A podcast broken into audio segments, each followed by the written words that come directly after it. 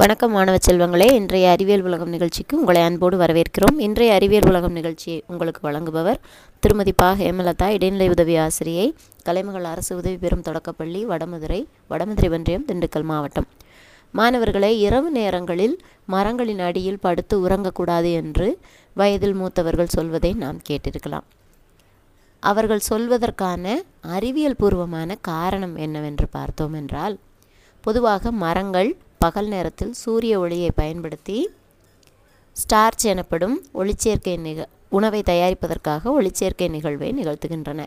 பொதுவாக மரங்கள் மனிதர்களைப் போலவே ஆக்சிஜனை சுவாசித்து கொண்டு கார்பன் டை ஆக்சைடை வெளிவிடக்கூடியவை தான் இந்த ஒளிச்சேர்க்கை நிகழ்வு நிகழும்போது மட்டுமே கார்பன் டை ஆக்சைடை எடுத்துக்கொண்டு மரங்கள் ஆக்சிஜனை வெளிவிடுகின்றன. இரவு நேரங்களில் சூரிய ஒளி இருப்பதற்கு வாய்ப்பில்லை என்பதால் ஒளிச்சேர்க்கை நிகழ்வானது மரங்களில் நிகழ்வதில்லை. அப்போது மரங்களும் மனிதர்களைப் போலவே ஆக்சிஜனை சுவாசித்து கொண்டு கார்பன் டை ஆக்சைடை தான் வெளிவிடும். இரவு நேரங்களில் மரங்களின் அடியில் படுத்து உறங்கினால் மரங்களிலிருந்து வெளியேறக்கூடிய கார்பன் டை ஆக்சைடு நமக்கு மூச்சு விடுவதற்கான ஆக்சிஜன் அளவினுடைய தேவையை குறைத்து கார்பன் டை ஆக்சைடுடைய அளவை அதிகரித்துவிடும் என்பதால் நமக்கு மூச்சு திணறல் மாதிரியான சிரமங்கள் ஏற்பட்டுவிடும்.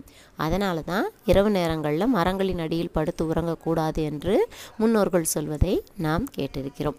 எனவே இரவு நேரங்களில் மரங்களின் அடியில் படுத்து உறங்குவதை தவிர்ப்போம் உடல் நலம் காப்போம். மீண்டும் அடுத்த அறிவியல் உலகம் நிகழ்ச்சியில் சந்திப்போம். நன்றி.